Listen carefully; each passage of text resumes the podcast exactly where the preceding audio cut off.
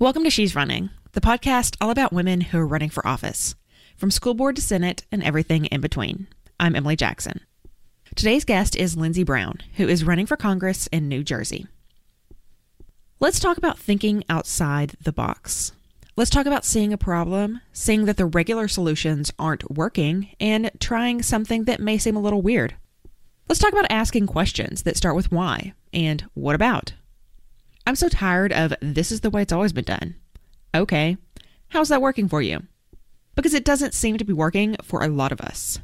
Do you see the people in the streets with their signs and their chants? It's certainly not working for them. There's a reason that the well worn path is called a rut. A friend once said to me, You know, even Blockbuster had a good run, and it was like a switch flipped in my brain. I think about that a lot. A lot, a lot. It's applicable in just so many situations, like politics, for example. And if you're thinking, this sounds like a subtweet in podcast form, you would be right.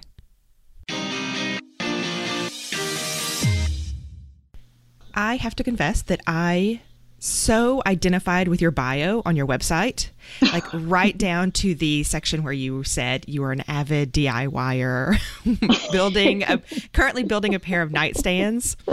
Yes. I, as we speak, have one and a half side tables built in my garage. And oh my god! the way things are going, that's that's going to be how this project ends. Just one and a half. Yeah, I still haven't finished the first one, which I started last spring because. Mm-hmm I was working on it outside on my back patio and it got too hot last summer to keep working on it. And then I brought it inside, all like, I'll do it this winter, it'll be great. And then life just got crazy. Perfect. Okay, yeah. well, I have a ton of questions for you. So let's get you introduced here. Who are you and for what are you running? My name is Lindsay Brown. I am running for the U.S. House of Representatives, which is otherwise known as Congress, in New Jersey's 7th District in the Republican primary. And where in the state is the 7th District? It's sort of in central North Jersey. The district itself is sort of like an ugly, jagged diamond shape, and it spans um, east to west from Clark, where I live, all the way out to the Pennsylvania border at Lambertville. It travels up the Pennsylvania border all the way up to like the Netcong area. It swings up to hit as far north as Mount Olive and uh, comes back down again to form a really interestingly gerrymandered shape. so, why did you decide to run? Oh my God, where do I begin? um, so, the first real thing that happened was that Trump won, which is, mm-hmm. I'm sure, what most people you talk to say. Um, and I marched in the Women's March, and in the coverage leading up to the march, and on the bus there, and the bus home, and all of the coverage surrounding the Women's March, I kept hearing this statistic from She Should Run, which says that women need to be asked an average of five times before they'll consider a run. Whereas men just wake up in the morning and look in the mirror and they're like, yeah, I could be governor. Like, mm-hmm. let's do this. Like, women, they're not even raising their own hands. They need to be asked and convinced. And even when they're asked the first few times, they're like, no, I'm me. I don't know. I'm not sure. I don't know that I'm qualified. And that's a really, a, that's a huge problem. And that statistic really angered me. And as politics progressed over the next few weeks, I was ultimately convinced of what I needed to do when Elizabeth Warren was kicked out of the Senate by Mitch McConnell, and he mm-hmm. said, nevertheless, she persisted. I was writing her a thank you note for persisting because that moment really resonated with me just as a woman, let alone any political leanings, because so much of what we do just to get by day by day is just being persistent and just continually showing up and waiting for our voices to be heard. And so I was thanking her for her persistence when I went down the rabbit hole train of thought of, well, how did she get to be such a big public figure?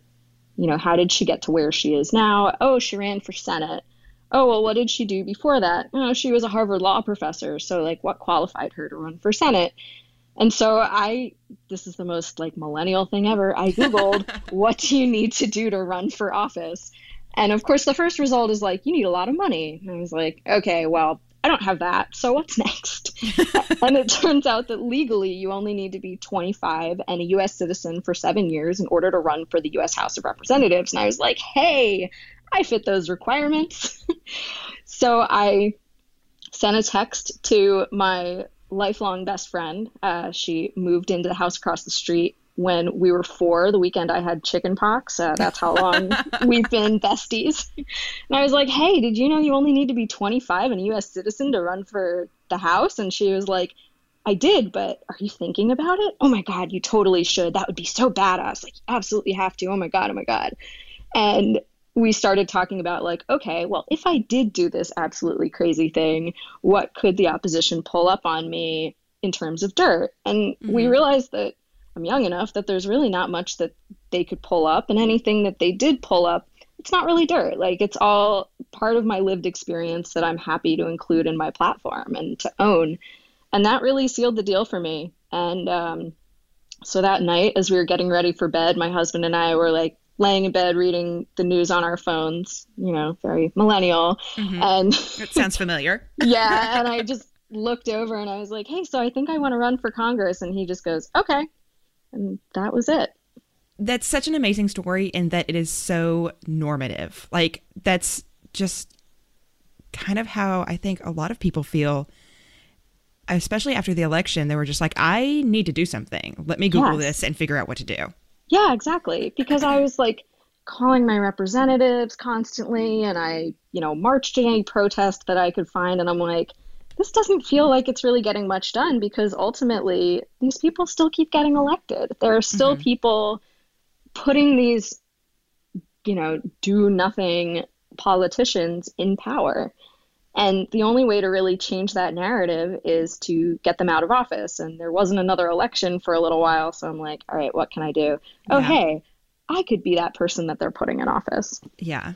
I appreciate what you said about like you, you were inspired by the loss of Hillary Clinton because I was listening to a podcast. Um, it was kind of an old one earlier this week.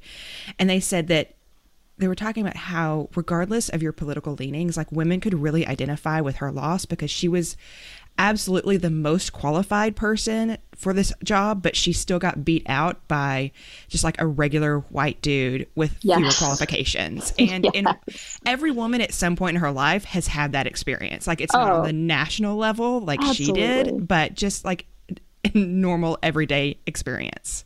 Completely. Yes. Oh man. Like it's called waking up on a Tuesday.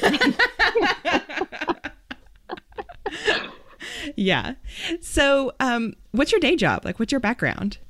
Um, so, my career to date has mostly been, um, well, so I guess the, the whole backstory is I graduated in 2010 in the heart of the Great Recession. Mm-hmm. So, finding a big girl job was not super easy and i wound up taking a few like administrative assistant and receptionist roles answering phones you know scheduling people's calendars, booking travel, all that good stuff. But those administrative skills kind of teed me up to become a project manager. And I was up until this past November, I was working at the New York Post as a digital product project manager. So I was overseeing the development team who works on the website and the apps and all that good stuff. And I realized I wasn't really super happy in the job for a number of reasons, but ultimately it was because I was pretty much puppet mastering other people to do things and build things, and I wasn't the one doing the doing. Mm-hmm. And so I talked to my husband about it, and we kind of mulled over like, what are my options? And I realized that there was no way I was going to be able to transition into a development role at my current job.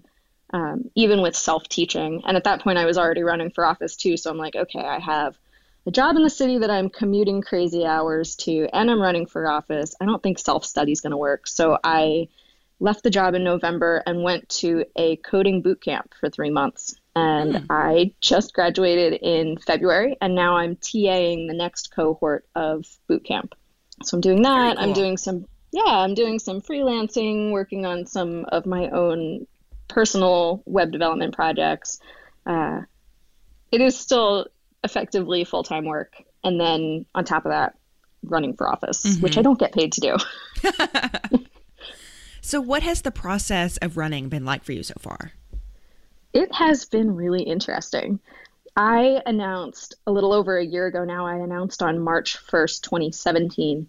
And it it's been really uh, when it rains it pours and stop and go where I'll get I'll have a lot of activities and events and stuff that I need to go to and I'll be mm-hmm. getting all kinds of press coverage and then it'll be quiet for like a month or two and then it'll get crazy again. And then when the new year rolled around, it's just been wall to wall crazy nonstop. Um, for the last couple of months, I've been canvassing nonstop also because I need to collect signatures uh, in a petition in order to get on the ballot. So I've been doing that constantly. And I'm finally filing this week, and I have more than the minimum required signatures. So I'm going to be able to breathe for a little bit. But then I pretty much I'm just going to switch gears and go right into canvassing to meet voters and get out the vote. So it's there's no rest for the weary in this. and when is your primary? June 5th. Okay. How many people are you running against? Right now, there are two other people in the primary. There is the incumbent, uh, Leonard Lance, and there is a, a an emergency room doctor who's also an Egyptian immigrant who came to the country 20 years ago fleeing persecution as a Christian from mm-hmm. the Muslim Brotherhood. Um, so his story is really interesting and compelling, but he's only just jumped in the race a couple of weeks ago. So let's talk about how you're a Republican. I always get this question. I know. Well, it's so interesting to me from uh, several different aspects because, you know, I want more women in office, period. Right. Doesn't matter you know, political leanings, whatever, because right. I keep hearing over and over for women who are in office that it is easier to reach across the aisle and work with other women from the opposite party. Yes, because we are socialized to work together and be cooperative and work yes. towards greater social good. Yeah. Exactly. So we've seen this huge surge of women running, but they tend mm-hmm. to all be Democratic or independent yes. and not identifying with, with the Republican Party. Is right. there anything that you're seeing from within, like running as a Republican, that you're like, oh, this is why we're not seeing the same thing over on this side? Oh, that's a really interesting spin on it. So, what I've seen is generally there I mean, there just aren't a lot of women raising their hands in the first place, mm-hmm. which is the same issue that Democrats used to have. But now Democrats have a bunch of organizations and systems in place that are intentionally lifting up women and convincing them to run. And Republicans haven't put all of those same systems in place. You know, we don't have Emily's List, we don't have Emerge. We have a bunch of nonpartisan organizations like Vote Run Lead and She Should Run, mm-hmm. but there's not too much that's dedicated specifically to Republican women. And the few that are have a litmus test attached to them. So the thing with the Republican Party is ideologically, it's a very big tent. There are multiple different groups within the Republican Party that have wildly varying viewpoints on pretty much any issue you can think of. And a lot of the organizations, you know, all two or three of them that are specifically for Republican women running are based on either pro life values or a specific brand of conservatism. Mm-hmm. And as a Republican, I don't necessarily subscribe to any of that, but I'm still a Republican. Like, I'm no less Republican than those women. Um, and I think a lot of, especially moderate Republican women, don't feel like there are organizations where their voices can be heard. And the examples that we see of Republican women who run for office are, you know, at least that the media portrays are women like Sarah Palin and Michele Bachmann who mm-hmm. are kind of lampooned. And so it, it it turns us off to the idea of, well, what if I go out there and do it? Um, just because you don't want to be Caribou Barbie. like you don't want to be made a mockery of because of the party that you belong to. Mm-hmm. So I think those are structures that are lacking. But ultimately, there's also just a dearth in the pipeline where, for the most part, so I'm really close friends with a another Republican woman who's running in New Jersey this year. Her name is Dana Wefer, and she's running for U.S. Senate. Mm-hmm. And she and I have shared our experiences where we're both kind of getting a lackluster reception from the Republican apparatus in the state. And we've both said, like, look, if we were men, we would be hailed as the second coming of Reagan because, you know, we're young and we're ambitious and we have these platforms that can bring a lot of new people into the Republican Party. But because we're women, they're like, oh, why don't you run for city council instead? Mm-hmm. So that's part of it too, is there is still some sexism under the hood that whether they're ready to publicly admit it or not, they tend to see women as like, maybe you should be, you know, starting some organizations in the background that help men run for office. That sounds so tough. Like, because you not only have the issues that come with running as a woman, like in general, but to have these perceptions from people who are on the other side, you know, as Democrats and also from your own party. Right. That's, exactly. That's really hard. yeah. It's it's definitely challenging. But at the same time, you know, what's nice about running a grassroots campaign is that I'm the one knocking most of the doors. Mm-hmm. So I'm the one meeting voters face to face and they have to confront their own biases when they see me in person and they see that I'm a real live human being and that I'm doing this. I'm not, you know, independently wealthy and paying a herd of people to go out and canvass for, for me. I'm the one actually going and saying, hey, I'm running. Would you consider voting for me? Mm-hmm. And that humanizing aspect of it seems to really strike a chord with people. I mean, you've just started your your campaigning really like door knocking and things like that. Mm-hmm. But have you gotten any pushback from your platform because your platform sounds like left-leaning Democrat? Single payer health care, criminal justice reform, women's equality, that's all stuff that, you know, that I hear from women who are running as a progressive Democrat. Sure. And you know, I have two answers to that. First is First is that there are more Republicans than you'd think who are in favor of at least some of it. Uh-huh. They may not agree with me on all of it, but they'll cherry pick things and say, yeah, these are things that I'm really passionate about. So I'm really glad that you're championing that. And, you know, yeah, there might be other things where they're like, yeah, I don't know what you're doing there. And I'm a little suspicious. But ultimately, like, you seem like a better bet than the other guy who's been in office forever, who we don't really feel like he's been doing enough. And then my second answer there is yeah, there are a lot of progressive Democrats who are running on this, but progressive, especially left leaning Democrats, are getting run out of their races by the party backing, you know, typical establishment candidates. Mm-hmm. There have been multiple accounts of once a progressive candidate starts gaining steam, the DNC or the DCCC will actually come in, find their really well heeled corporatist establishment candidate, and basically just steamroll over the progressive. And in the Republican Party, they're not doing that. They're happy to have more people in the primary because they know that it's better for the party itself to have disparate voices. That exact scenario literally just happened here in Texas, in Houston, with a woman running where uh, she got opposition research dumped on her from within the Democratic Party. Yeah. I mean, it, it's actually happening in my district in the Democratic primary. So, how can people get involved with your campaign? There is a contact form on my website. It goes right to my inbox, so it bypasses any uh, bureaucratic campaign staff craziness and goes right to me.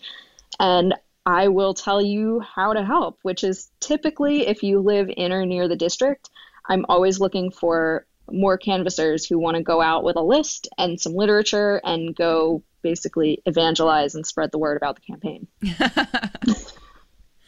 All right. So, my last question here What is one piece of advice that you have for a woman who is thinking about running for office? Run. Do it. like, don't think too hard on it because you'll try to convince yourself out of it. And that's absolutely not what you should do. You should just run and figure out the details later. Because as women, we tend to want to do all of this prep work and like be read up on every policy in the book and have everything polished and perfect before we decide to run. Don't let perfect be the enemy of good. You are a good candidate just by being yourself. So run and find yourself some good people to help you figure out the rest because you absolutely can. Fantastic. Well, thanks so much for chatting with me. Hey, thanks for having me. And that's it for today. Thanks to Lindsay Brown for chatting with me. We had a great conversation, and I hope you enjoyed it.